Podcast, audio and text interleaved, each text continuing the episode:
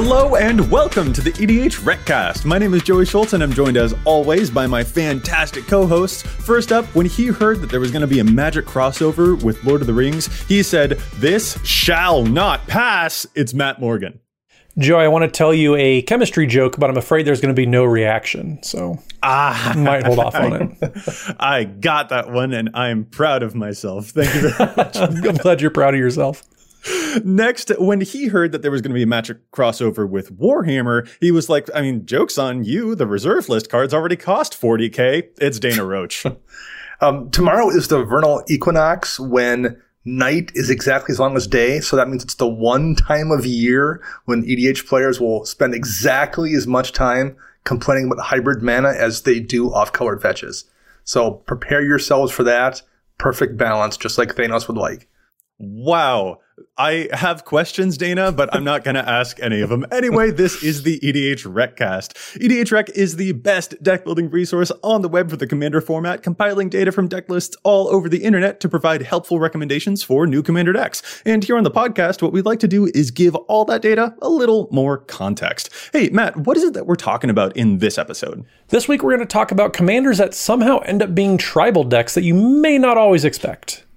Exactly. This is one that I'm kind of eager to get to, to be honest, because there are sometimes things that we'll see tribal decks that kind of appear for commanders that don't actually state any specific synergy for that tribe. So we want to kind of uncover what are those different commanders and especially what tribes are they and why do they show up that way. So it should be a whole lot of fun. Of course, before we get to our main topic, we're going to pause real quick to give a huge thank you to the folks at the Command Zone podcast. They handle all of the post production work for our podcast here, making it look as spiffy as it does. So thank you all so much. And of course, we want to thank our sponsors for the show too. Yeah, the EDH Recast is sponsored by Card Kingdom and TCG Player.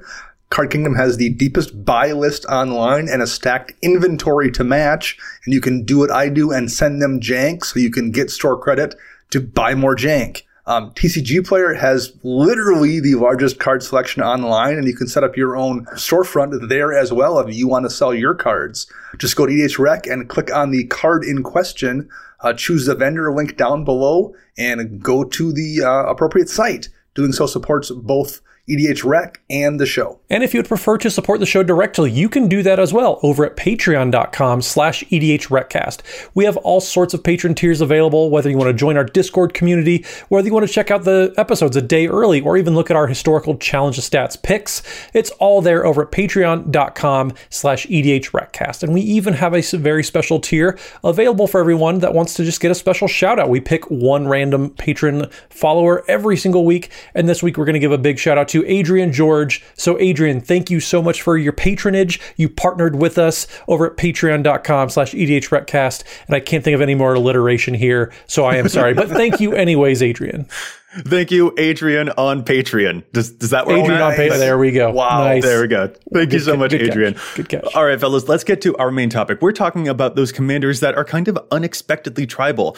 The way that we've kind of measured this is to really take a look at the commanders that don't actually say a specific tribe in their rules text. That is the the sort of metric that we've gone for. They don't actually mention creating a token of a certain type or giving a certain creature type plus one plus one or looking for certain types of creatures, nothing like that. And they also don't ask you to choose any specific creature type as they enter, such as Morophon, for example, which can be built around any tribe, but you would have a lot of flexibility there. Uh, so those are the commanders that we're kind of steering away from. What we're interested in instead is any tribal synergies that appear on commander pages in some degree or another for commanders that don't have that tribe listed in their rules text. And also, like, why that might be the case. What are the reasons for that? And I think that before we get into some of the numbers, that could be a really fun discussion for us to have. Dana, what are some ideas that maybe come to your mind about why someone might choose to make a tribal deck around a creature, a commander that doesn't actually list any specific synergy with that tribe explicitly as, you know, mentioning rogues or mentioning cats or anything like that? So the, the easiest answer I will use here is one that I chose myself. Um, when I went to build a Sphinx tribal deck, there were no Sphinxes that cared about other Sphinxes. Um, So I, I didn't have a choice but to choose one of the only couple legendary Sphinxes, and I, I picked Isperia. Um, since then, we've actually gotten a Sphinx that does care about Sphinxes, but it's mono blue. Um, and I like playing an Azorius. I like playing two color decks, so I didn't want to switch.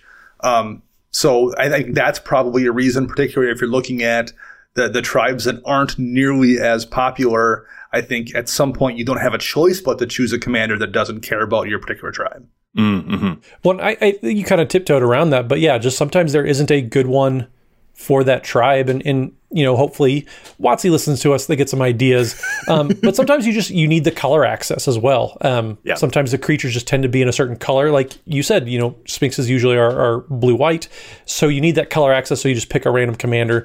Um, I think Miri kind of happens to fall into that that category of well, there's a lot of cats that are green and white, so why don't we pick Miri Weatherlight Duelist? And it, that kind of doubles over into sometimes it's for flavor reasons too. Miri is a cat Yeah. and came in the cat tribal deck, um, the, the pre-con from a few years ago, and I think that will often, you know, happen to some commanders as well. Oh yeah, that's got to be a really huge one. There's definitely a lot of those different reasons that you might like. This might be just uh, you know I don't have a dedicated angel tribal commander yet, but this one is an angel in the colors that I like, so I'm gonna go with that. But also the flavor thing too. Like you might be building a deck around a certain different IP out there. You like this particular show, and there's a lot of dragons in that show, so you decide to put a bunch of dragons into that deck to kind of effectualize that within the gameplay. Or you're making a zombie deck for exactly the same reasons, but you're not using any of the zombie tribal commanders per se. You want to express it in a completely, completely different way for the flavor reasons of echoing that show or some other thing that you're trying to create. So there are definitely a lot of interesting reasons for it, but it is, I will say, not the kind of thing that I'm usually drawn to. Like Dana, I don't know if I ever would have gone down the Isperia route that you did. Tribal decks are really cool, but for me, I feel like I've really got to be forced to build something. Like it's got to say I like Sphinxes on it for me to re- like make the connection to put Sphinxes in that deck. honestly, the reason was um, I, I didn't have a tribal deck, so I was kind of wanting to build one anyway, and I wanted an excuse to play Consecrated Sphinx that wasn't just I'm just playing Consecrated Sphinx because it's good. Like I wanted to be able to rationalize it other than it's a good card. So that was my that was the impetus to doing that. All right, you know what? That resonates with me. I, I totally get that. Actually, um, real quick before we get into the uh, the actual data, the meat of the episode, I also want to uh, put out another thing here um, before we get to those numbers, is to kind of contextualize those numbers a bit because people might have questions about how the numbers were drawn, or if they are low, or if they seem high, or anything like that. And so I should just sort of mention that the numbers um, on the site in the tribal sections might not actually be 100% representative of these things that we're seeing here for these different types of tribes.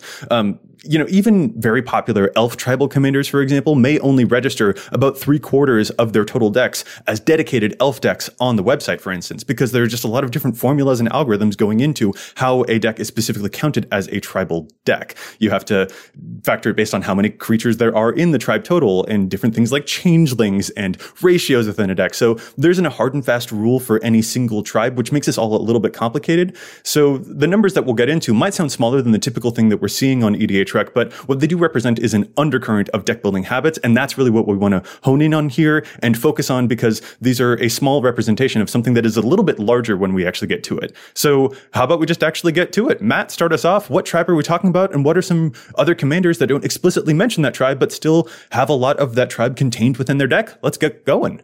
Well, we'll start off then. We'll get going as as you so eloquently put it. Um, Goblin Tribal is going to be the first tribe that we talk about, and there's a few commanders you don't think about. Well, yeah, goblins totally make sense with these guys, but um, when you get into the nitty gritty, there's actually you're not really surprised to see them anymore. Um, the big one for me, Korvold, the the big Jund dragon. Um, he, yeah, you're sacrificing so many things. Goblin decks, they make a lot of things for you to sacrifice. Uh, there's 152 Korvold decks out there that are indeed Goblin tribal. At least they qualify for go- being a Goblin tribal. I think that might just be because he's so popular. So you know, kind of why not just make a bunch of Goblin decks? You know, accuracy by volume at that point. Um, right, right. but yeah, the other big one that stands out to me, Purphoros, God of the Forge. That's the uh, Theros mono red god that whenever a creature enters the battlefield under your control, deals two damage to each opponent. Then you can have a, a fire breathing type of effect as well. Um, 197 goblin tribal decks for Purphoros, God of the Forge. And that, I think that number should be higher because every time you make a goblin, which you make lots of goblins in a goblin deck, um, you're dealing two damage to everybody. Seems like it could get out of hand pretty quick. I I think some of these goblin ones too are a good example of a deck that maybe accidentally becomes a tribal deck. Uh-huh. Like you're you're playing Purphoros and you want to go wide, so you want to make a bunch of tokens, and in mono red, the vast majority of the time those are just goblins. The same is kind of true of Zada. Zada, you want to go wide have as many things get hit with those spells that you're copying as possible, and you just accidentally wind up picking a bunch of goblins. And then once you realize, well, I've got a certain density of goblins already, then a, a card like, say, Brightstone Ritual, where you add red to your mana pool for each goblin in play, suddenly becomes a really good card. So you found yourself kind of playing a goblin deck despite that not being your intention originally. Yeah, absolutely a factor that is actually tough for us to judge on any given deck list whether the person who created it intended for it to be a tribal deck or it did exactly as you mentioned, it kind of tripped and fell into being goblin tribal. Yeah, and, and you know, maybe even Korvold, we talked about it, you know, again, you're, you're in colors where having access to tokens to sacrifice is useful. So there's maybe an, at least an element of that in those 152 decks as well. Moving on from goblins, the next one that comes up and registers for us is the Wizards tribe. And two commanders that stand out as having a pretty decent number of wizards in them are surprisingly Thassa Deep Dwelling and Niv Mizzet Parun. Niv Mizzet Parun has about 100 decks that register as Wizard Tribal on the site is it wizards?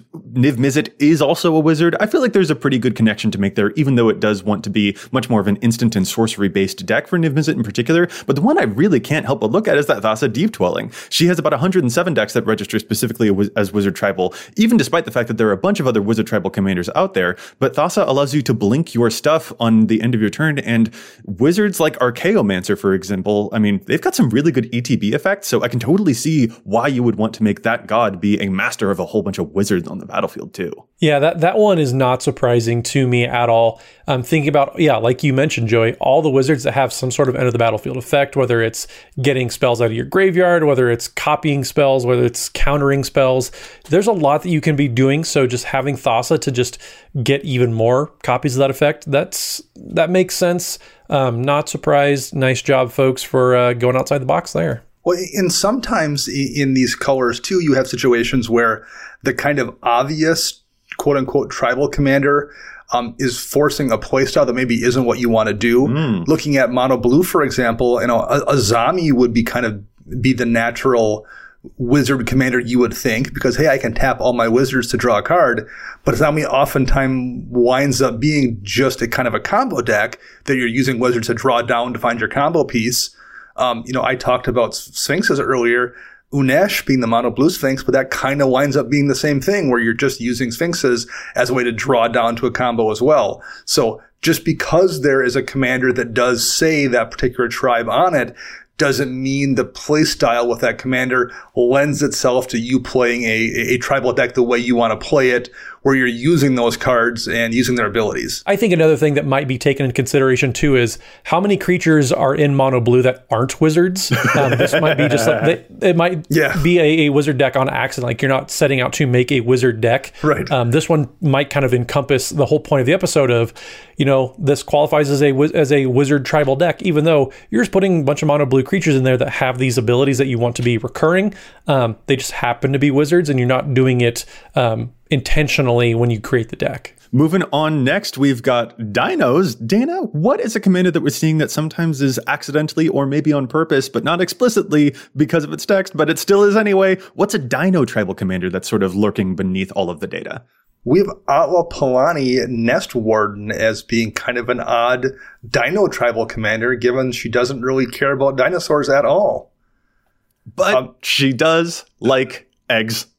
Yes. She likes big beater creatures in, in the library. And thematically, if you look at the card, she's taking care of dinosaur eggs. So, mm-hmm. so there's a couple different ways to come to her as a dinosaur commander without the card explicitly telling you to do that. 375 decks registered as Dino Tribal for Atla Palani. Like, I just, this one's pure flavor. And honestly, I do really dig this one a whole lot. Like, this is actually a deck I could see myself making as a result of that, even though you could be cheating Eldrazi or something into play. Like, man, the dinos do sound like a lot of fun. Well, and there's a little bit of timing issues at play here as well.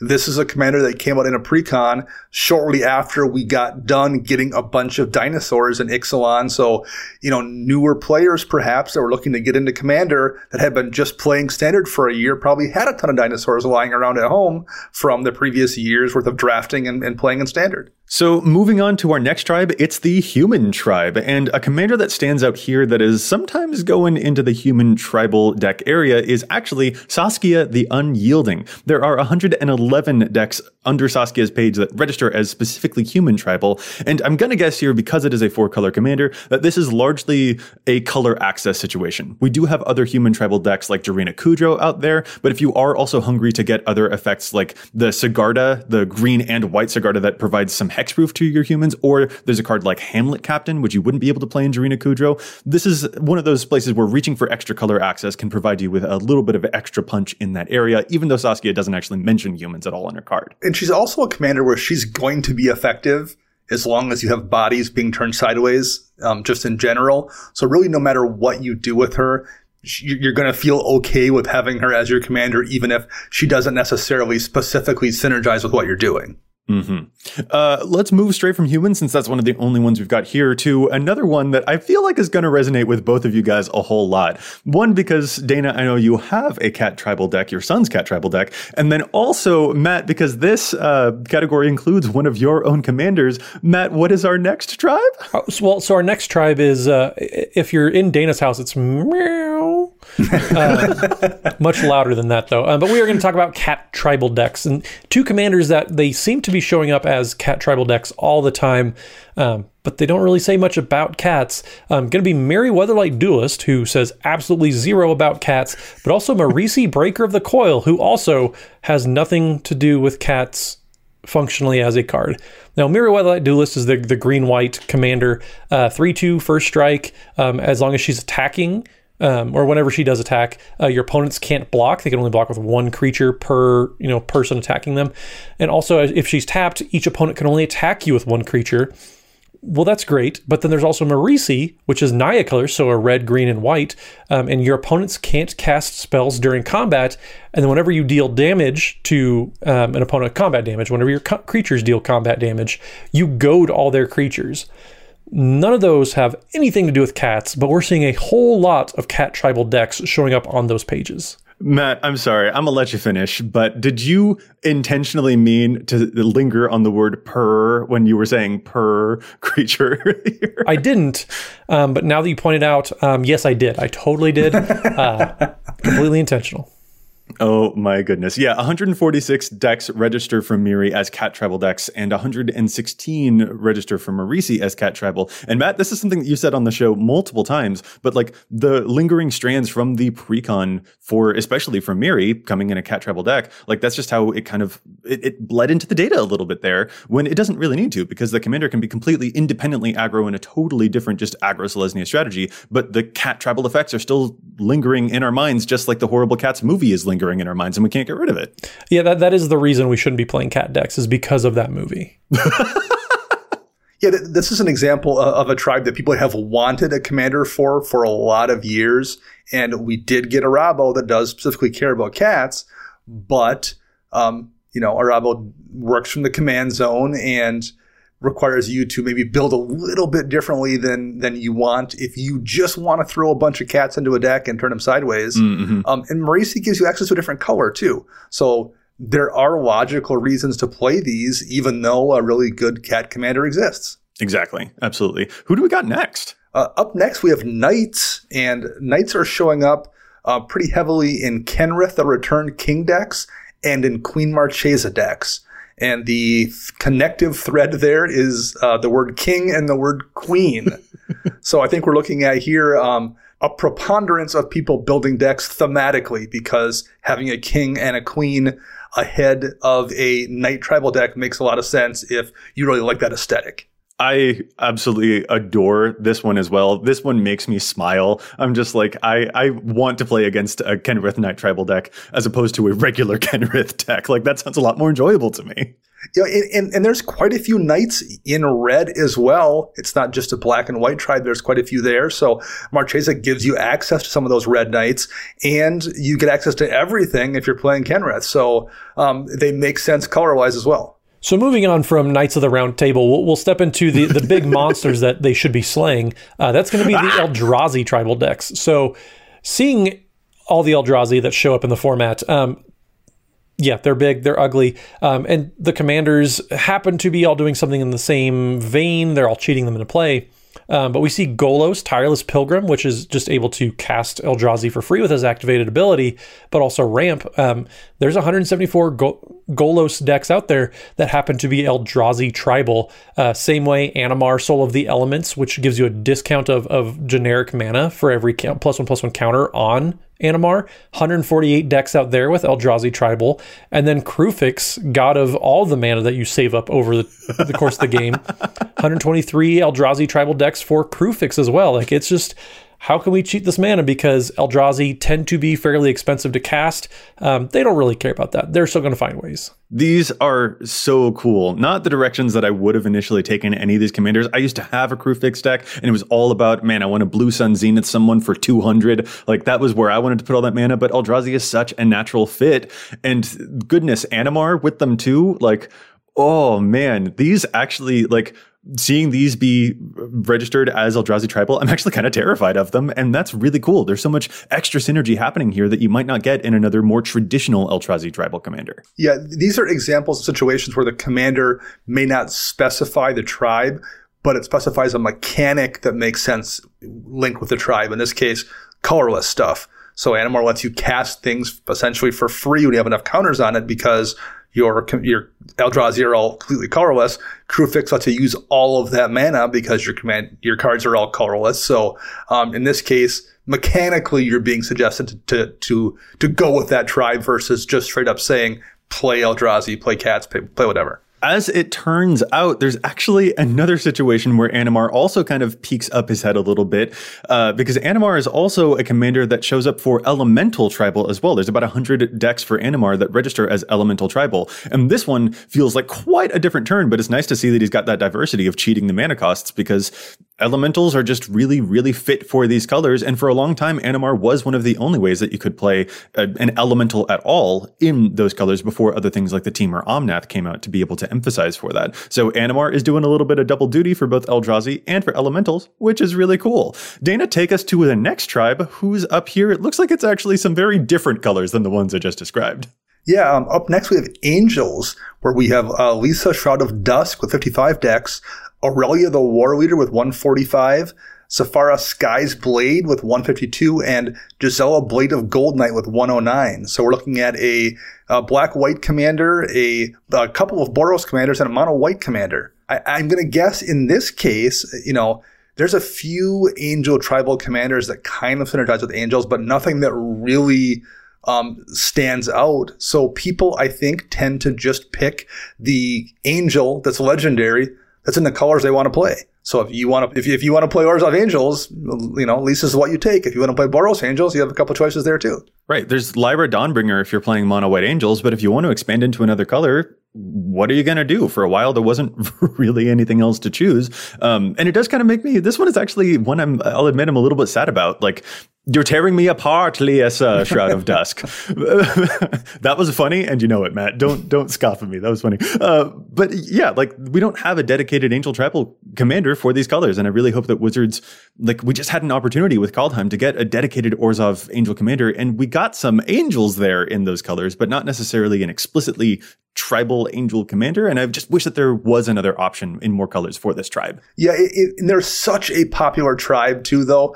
I would guess this is the kind of thing that we continue to maybe see um, WotC play in that space of giving us different kind of angel commanders that work well enough if you want to do that thing. Um, there's just angels kind of in every color combination, and they're super popular. So I, I would bet this list continues to expand with different um, legendary angels atop angel tribal decks that don't necessarily do anything that cares about angels. Well, and, and another tribe that got quite a bit of help in these certain colors, but maybe not the most obvious um, commander is showing up to help it out is rogues. You know, when we had the return to return to Zendikar set um, with Zendikar Resurgent, um, there's a lot of Dimir colored rogues in the blue and black, and all of a sudden we now we're seeing Sygg River Cutthroat showing up, having 120 rogue tribal decks, which isn't anything to shake your head at either. Um, turns out just a lot of people don't want to be playing Anowon, so Sig still gives you a lot of you know on hit types of effects. Still gives you all those card draws, but just doing a little bit different. So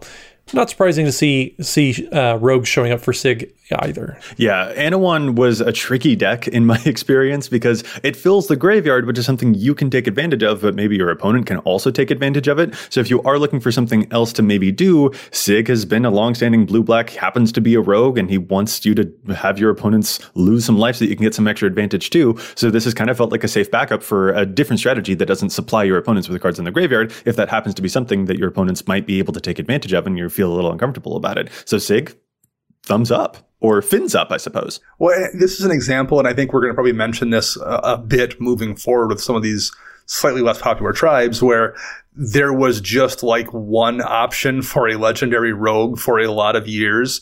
So if you wanted to build that tribe because for whatever reason it was interesting to you, you didn't have a lot of choices if you wanted your commander to match up with the the actual tribe that the, the cards in the deck had. So you mm. built Sygg for for years and even though we've since gotten a couple other options, you know, if those options aren't particularly great, maybe it's not worth changing and you still are playing Sygg. Absolutely. All right, fellas, this has been really interesting, but it's been a lot of tribes. How about we take a brief pause from all of these different unexpected tribal commanders and uh, challenge some stats? What do you say? This is one of our favorite segments here on the show because there's so much data on EDH Rec, but we don't always agree with it. You know, sometimes I think that cards see too much play or too little play, so we like to challenge those stats here. Matt, do you mind starting us off this week? What do you got for us in this challenge of stats? So this week, I want to shout out a, a, certain command that's getting some very sharp new border um, in the Time Spiral remastered set. That is Slimefoot the Stowaway, and there's a specific card that I'm seeing in here that I really, really like. I think it should be showing up a little bit more. Um, so Slimefoot the Stowaway is the Golgari commander. So one black and a green for a 2 3 legendary fungus. Uh, whenever a, a you control dies, Slimefoot the Stowaway deals one damage to each opponent, and you gain one life. And then you can also pay four mana to create a 1 1 green sapling creature. Now, that's all well and good. And if you look at the typical deck, it's all about making sure A, that you have saplings on the battlefield, and then B, making sure they die. So, a very Joseph M. Schultz as a necromancer myself type of deck, I would say. Love those death triggers. Well, one death trigger I think that isn't showing up in enough, A, Slimefoot the Stowaway decks, but B, just anything that needs a, a kind of a flex spot into any given tribal deck uh, is Species Specialist. That is two black black for a 2 3 human warrior. And as, spe- and as Species Specialist enters the battlefield, you choose a creature type. And then, whenever a creature of the chosen card or of the chosen type dies, you may draw a card. Now, if you're stacking a bunch of death triggers, this is a really good way to get it. Um, likewise, you don't have to choose a creature type that you control. Say if you're playing against a goblin deck and they don't want you to draw a bunch of cards, it doesn't have to be your creatures that die. Uh, I think another good spot for species specialist is Grismold the Dreadsaur, which gives your opponent saprolings, which I'm assuming you are then going to make die. So you can choose saproling here as well, and you're going to get a lot of death triggers. Uh, with all the changelings that came out in Kaldheim, you're going to get so much juice for so many different tribal decks. And this being able to pick any given creature type that you want. Um, this goes into a lot of decks, even though it may not look like an elf tribal deck or it may not look like a dragon tribal kind of card. Uh, this has a lot of flexibility in it. So if you are running a tribal deck and have a flex spot, this is a really good one to fill. Um, Matt, quick correction. You said that Grismold makes saplings, but he actually makes plant tokens. He makes, he makes things that grow probably from his forehead it's uh, no, I, I really love this pick. That's a really, really good card if you're playing in those tribes. And it's really funny to me. Uh, like I'm, i was absolutely being snarky, but it's funny to me that you mentioned Grismold because the challenge of stats that I have for this week is for Grismold. Oh, well, there you go completely uncoordinated. uh, it, it, really was though. Like so, okay. Grismold is of course the weird Golgari commander that makes plans for everyone, but when tokens die, it gets so much bigger. The strategy of Grismold is surprisingly punchy because all you need to do is use a card like Engineered Plague or any of those different enchantments that will give tokens or a certain creature type minus one minus one, so that the plants that you give away just turn into straight up plus one plus one counters on your Trampley commander. It gets really really big really really fast. And that means that the deck largely wants you to find other ways to create a bunch of tokens that will automatically die for your opponents. So a card that I am very surprised not to see higher on Grismold's page is the card Infernal Genesis. It is a six mana black enchantment that at the beginning of each player's upkeep, that player uh, puts a top card of their library into their graveyard and then creates X one one black minion creature tokens where X is that card's converted mana cost. So every turn, people are forced to mill the top card of their deck, create a bunch of minions that most likely your enchantments will immediately pick off, and then fuel Grismold every single turn. This can be a huge way to get tons of counters onto your Grismold to start punching right away. So along with the species specialist, I also recommend for Grismold in particular, Infernal Genesis, give it a look. All right, Dana, let's move to you. Finish this off. What do we got for your challenge? Uh, my challenge today comes from Patreon supporter who goes by the name Michael Falconrath. Um, Love it. I'm, I'm, guessing that's not really his name, and he made up the name Michael. um, but the card he has suggested here for us is God Eternal Kefnet in Orvar the All Form decks. now, God Eternal Kefnet, um, in addition to being a 4 5 flying god who's kind of difficult to get rid of, you reveal the first card you draw each turn as you draw it, and whenever you reveal an instant or sorcery card, copy that card and you may cast the copy, and the copy costs two less. Um, Orvar, whenever you cast an instant or sorcery spell that targets one or more permanents you control, you create a token that's a copy of those permanents. Um, so basically, Kefnet is a way for you to get an extra copy of that spell when you draw it, because uh, looking at the decks in EDH Rec, about one third of the spells in an Orvar deck are instants or sorceries. So even mm-hmm. before we get into manipulating the top of your library, there's a one in three chance you're just going to get a basically almost free spell off the top that is cast um, and because it's cast, Orvar triggers off it and lets you copy that out and hit other targets. So it's only currently in, it looks like 14 decks uh, on EDH Rec, and considering how powerful it is, it should be in way more. And actually, really quick, Dana, there you mentioned one third of the spells in an Orvar deck tend to be instants and sorceries. It's actually like one third of the cards. One, yeah, sorry, there's there's 30, uh, 32 instant sorceries. So yeah, one third of the cards almost in a deck just cards in general are instant sorceries. Yeah. Yeah. That is a lot of hits. So Kefnet, that's well spotted. Michael Falconrath, definitely. If you're a vampire in our in our Discord, you got to trust the vampire, right? Like, I, I agree. They they will do you no harm at all. Really great one. Thank you so much, Michael. All right, fellas, let's get through a couple of other tribes before we round this show up. What are some other commanders that we're seeing that have some unexpected tribal twists in their data, even though the cards themselves don't actually explicitly state you know anything with any synergies of that tribe or they don't mention it explicitly by name uh, matt what's another one that pops out to you well, another one that pops out to me is going to be Hydras. Um, Hydras is a tribe. They have a lot of plus one plus one counters, a lot of X spells. Um, so seeing Rosheen Meanderer showing up at 148 or at the helm, I should say, of 148 Hydra tribal decks. Um, I did not see that one coming, um, having a mana dork in the command zone, but also Progenitus. Um, protection from everything apparently means there's going to be 78 Hydra tribal Progenitus decks. Um, I think that would just happens to be tribal because people say, oh, this is a massive big legendary Hydra, so I may as well just put more Hydras in there because why not? Mm-hmm. Um, I don't think Progenitus has anything to do with Hydra Tribal because it has protection from them anyways. So seeing that at the top of the list, um, kind of confusing, but do what you got to do. yeah, I mean, these are very much, I would guess, most of the time legacy decks where someone built a, a Hydra deck because Hydras are great. Why would you not? And Rosheen Meanderer and Progenitus and Animar all kind of mechanically make sense in some way. Progenitus being a Hydra, the other two giving you mana for those big X Hydra spells. And, you know, when we finally got a Hydra in the last year or two that cares about Hydras, maybe you don't want to change because you've been playing this deck for so long. So I would bet we don't see a lot of new Animar Hydra decks being built. Um, these are probably legacy ones from before the commanders that care about Hydras existed, but um, you know, if you wanted to play it, you didn't have a lot of choices for a long time. You, you keep saying legacy. Are you referring to the format or? Yes, I'm referring to uh, brainstorm format. Brainstorm format with I, as soon as you mention any other format that isn't commander i You just no idea what I'm talking. literally in one ear and out the other. Absolutely. So just enough. getting a little bit confused there. Uh, moving from hydras there's also spirit tribal kind of shows up for a really fun thematic one that i actually really like the placement here. Uh, okagachi vengeful kami shows up as a there are about 258 different decks that register specifically as spirit tribal despite the fact that okagachi doesn't actually mention spirits in its text. But this is such a great way to encompass if you like kamigawa flavor there are so many different spirits in kamigawa and this is a great one to just sit at the head of a kamigawa themed deck i'm sure that daniel holt from wizards of the coast is just over the moon with his assuredly kamigawa themed spirit tribal okagachi deck as well like this is just a really great fit and uh Really gotta like it. It's nice that Okagachi found a home because it certainly did not in Dragon Tribal. Yeah, I mean, I think if, um, as Mark Rosewater can attest, based on every interaction he's ever had regarding going back to Kamigawa, the Kamigawa fans are pretty serious about how much they like Kamigawa. So, yeah, Okagachi makes a lot of sense here for people that are really into that plane and really into the spirits.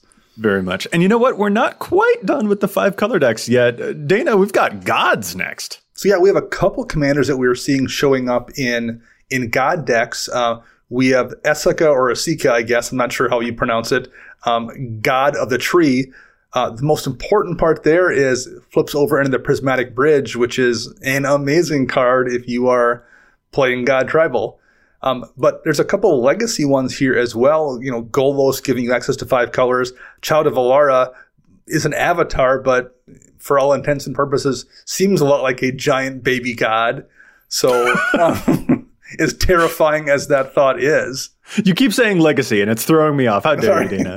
no, the Child of Alara seems like a really great fit for gods because a lot of them, at least pre Kaldheim, were indestructible Mm-hmm. enchantments. So they would survive whatever wrath the baby is attempting to put onto the battlefield. yeah, you, you've kind of a mechanical and a flavorful fit simultaneously there. Yeah, well, and even if you don't count, or if you look beyond just the Theros types of gods, even the uh, the the Amonkhet cycle, those even if they didn't die, at least in the War of the Spark versions, if they didn't die, they still found a way to come back somehow. So mm-hmm. yeah, even with Child of Alara blowing everything up, chances are you didn't care if stuff was getting blown up because either your stuff was going to come back anyways or was indestructible. So Moving from there, let's shrink the number of colors down a little bit. Clerics also show up. I feel like Ravos and Tymna were especially famous for being at the head of a cleric tribal deck in black and white. About 109 of their decks currently register as specifically cleric tribal. They don't mention clerics anywhere in their text, but people are hungry for a place to put their Edgewalkers, and these happened to, to be two clerics in the right colors. So this one got a, a lot of start for being cleric tribal, and Ayli kind of tinkered up right next to them too. Um, so Orzhov with some clerics, it has a nice home for them. Despite the fact that these don't actually have a lot to do with clerics, it was nice for the clerics to finally find a home because they don't have a dedicated tribal commander for themselves just yet. Those are really cool. And then Dana, here's one that I know that we are both partial to: Sphinxes. You've mentioned you have a Sphinx travel deck already. What's another? You, you're using Isperia, but what is another commander that we're seeing also has some Sphinx tribal undercurrents in its data too? Um, Yennett Cryptic Sovereign has 96 Sphinx decks. Um, and there's a little bit of synergy there. You can you can kind of cast things for free um, with Yennett, and Sphinxes tend to be kind of expensive. So assuming you match her restrictions on converted mana cost, excuse me, on mana value, um, you can get a little bit of extra gas out of that deck. So mechanically, there is a little bit of um, synergy there for sure. I, I would be potentially convinced to turn my Yennett deck into Sphinx Tribal, but it I am still upset that Sphinx of the Second Sun is an even mana cost and not an odd mana cost. Like I would want it to be nine mana instead of eight, so I could cheat it and play with Yennett. But it's ah, it's for your own good, Joseph. As someone who has it in a deck, I'd rather it be seven than nine, Joey. well, I mean, but either one, I'll take either one, but it's eight mana instead. But yeah, Sphinxes, it's a really really cool one. There's a lot of extra synergy that you can get out there by cheating these very expensive creatures into play for free for sure. Matt, we've got birds coming up next. Are there any fun bird tribal commanders by accident? Well, the only bird tribal decks that you wouldn't really expect to see coming um, is going to be the original Trash Burb, actually, which is Derevi. um, I it- this card, man, I haven't seen a Derevi deck in so long. And you guys talk about, you know, wanting the converted mana cost to be a little bit cheaper. It doesn't matter what Derevi's mana cost is because you have that activated ability where you can just pay four mana, put on the battlefield, and you don't care about anything else. Um, but I think this one just happens to be Uh, it's, it's a legendary bird, and also it's the only legendary bird in Bant colors. And I think if you wanted to get some of the, the access to green, um, Derevi just kind of happens to do that. So you kind of get the the spillover from wanting to have color access, and so you just kind of play Derevi because why not? Yeah, the problem with, with bird decks for, for a long time, because I had a friend who experimented for a while trying to figure it out, was actually killing people with like these little one one and two two birds and uh, he switched to Derevi when it came out simply to get access to overrun effects because it was a way to in a bird tribal deck actually win games which was really yeah. difficult playing it in Azorius. Let me tell your yeah, friend about gravitational shift and we can talk again. Moving from birds to uh, things that the birds do not want to get caught in their web. Um, spiders also make an, an, appearance. There is, of course, there's Ishkanah and other spiders like that, but they actually say spiders on them. So some folks who want access to a different color, despite the fact that this doesn't actually mention spiders in its text, Thantis the Warweaver came out and 93 of the different Thantis decks out there are registering as Spider Tribal.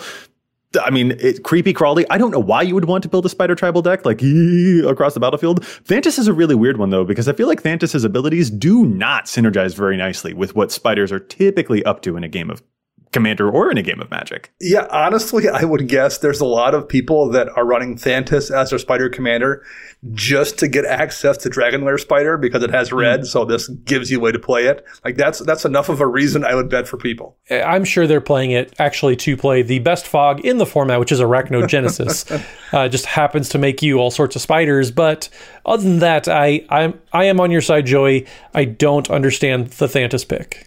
Arachnogenesis, though, that does sound House. really good in the Thantis deck. Let's be that's that's such a good card. Uh, moving through now, speaking of you know where are you going to find those spider webs? There might be in trees. Tree folk is kind of feels like cheating here to mention Doran the Siege Tower, but technically Doran the Siege Tower doesn't actually mention Treefolk in its text, but like we got to address it here because like 170 decks specifically for Doran register as Treefolk Tribal, but it's also like obvious why that would be because Treefolk they got big butts and that's something that Doran's going to make excellent use out of. This one sort of feels like it's cheating, but we did kind of have to address well, it. Well, you say they have big butts and Doran cannot lie because he's so honest.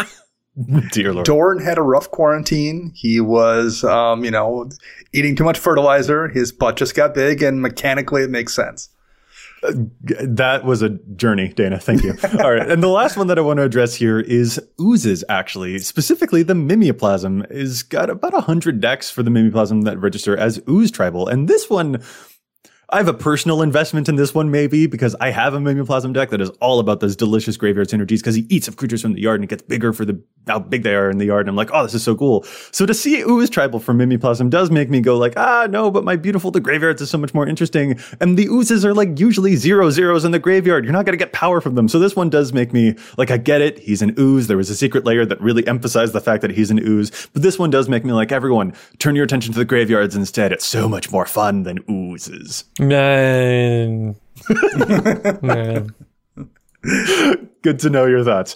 So, okay, those were just a whole bunch of different tribes that were unexpectedly, they found homes in commanders that don't really state explicitly that they should be that type of tribe. And yet they've, I'd love that they found those homes. Like some of those that we pulled out earlier, like Thassa and whatnot, they've got really cool synergies that you can unlock there. So I wanted to wrap up this episode with any final thoughts that we have about building a tribal deck around a commander that doesn't explicitly state that tribe on it. If you guys got anything else that you want to throw out there before we wrap up. Um, the one thing I would kind of reiterate here is just because a commander doesn't specifically say anything about your tribe doesn't mean it maybe isn't the better option. Um, you know, I, I, said Unesh tends to be a combo commander. I wouldn't have enjoyed Unesh as a commander even if it was available back when I built that deck.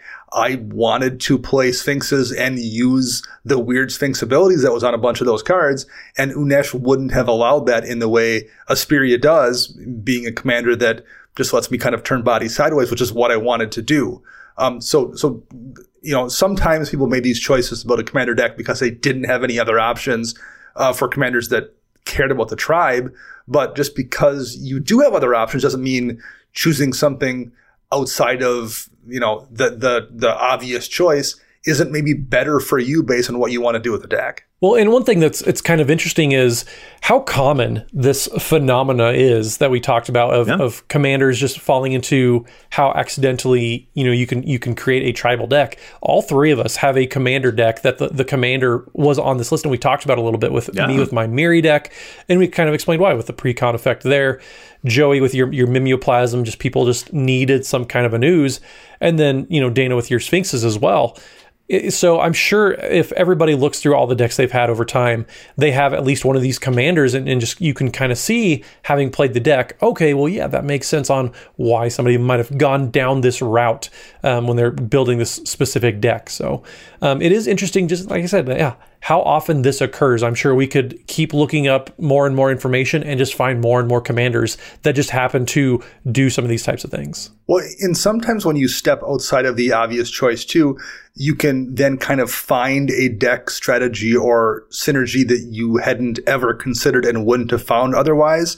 Um, I, I have played against someone in the past who had built one of the Boros Angel decks again because there really wasn't an angel specific commander and then discovered well hey I'm, I'm playing boros and all my creatures have flying so suddenly earthquake kind of effects are really good because they deal damage to creatures that don't have flying and things like mudslide which causes creatures without flying to not untap or crackdown which causes creatures that are not white to uh, not untap unless you pay mana and every angel is white for the most part in, in a Boros Angels deck. So it, it turned into a deck that had a really specific strategy that worked very, very well, just accidentally because he had to choose a commander that was in colors because there wasn't any other options. Yeah, I'd love that. This whole thing has just been a lesson in thinking outside the box. Like I mentioned at the top of the show, I would usually probably only build a thing for a specific tribe if the commander told me to do it. But reverse engineering that allows you to find those and, and unlock those extra synergies, which is just so cool. And another thing that kind of grabbed me about the data too was actually something that we didn't see. And that's just like how this can shift over time. I had fully expected to see Tuvasa the Sunlit appear as a pretty prominent merfolk tribal commander because it was kind of like if you wanted to play Bant Merfolk, that was at one point your only option. And initially, when that commander came out, we had a bunch of data for it, but it's kind of dwindled away as people were just more drawn to the other Merfolk tribal options, especially uh, Kumena from uh, Ixalan. And that's also kind of the same for the Mimeoplasm, only in the opposite direction. When the Mimeoplasm came out, it was one of the only Sultai graveyard things happening. But then as that, you know, got a bit crowded, there was Muldrotha and another Sidisi came out in the same colors doing more graveyard things too. Mimeoplasm found a whole new identity to it for Ooze Tribal to happen. So this is the thing that can shift. It's never set in stone. And it all leads back to the ability to think outside the box even over time. I'm just really, really happy about it. This was such a fun episode for us to do. So yeah, I'm just, I'm, I'm feeling like I want to build a new deck right now or something because there's just so much to learn from this, right? So you're saying you want to make like, is it tribal? I'm trying to think of something we could do that's going to be off the beaten path for you. Um, as long as it lets me sacrifice creatures, then I'm in. Like whatever tribe I'm building around, I just want to have death triggers like the Falcon Wrath. Can Well, hey, hmm. that? Jo- Joey, we're, we're probably not far away from getting a whole handful of new Is It Professor legendaries in Strixhaven. so maybe your answer is there. Oh no, good grief. Anyway, let's call this episode to a close, you guys. This was so much fun. And if our listeners would like to get in touch with us, where is it that they can find us all? Matt? So you can find me on the Twitters at Mathimus55, M-A-T-H-I-M-U-S 55. And don't forget twitch.tv slash E EDHRecast. I know it's been a while since we reminded you folks, um, but we are streaming Wednesday evenings. Make sure you tune in. We have all sorts of paper games going on over on Spell Table. Our guests are great. The games are even more fun. It's always just a great time. So make sure you tune in Wednesday evenings over at twitch.tv slash EDHRecast. And Dana. You can find me on the Twitter birds at Dana Roach. You can hear me uh, once or twice a week on my other podcast, CMDR Central, and I write articles once a month for EDH Rec and Commander's Herald. And I'm Joey Schultz. You can find me at Joseph M. Schultz on Twitter, and you can find the cast at EDHRecast on both Facebook and Twitter. Plus, if you have a question, you can contact us at EDHRecast at gmail.com. Our thanks go out once again to the whole team at the Command Zone for handling the post production work on our podcast here. And of course, our thanks go out to our sponsors for the show. They are TCG Player and CardKingdom.com. You can find them using the price info links on EDHREC, or you can visit CardKingdom.com slash EDHREC to show your support for the show. Listeners, we'll be back at you next week with more data and insights. But until then, remember, EDH wreck your deck before you wreck your deck.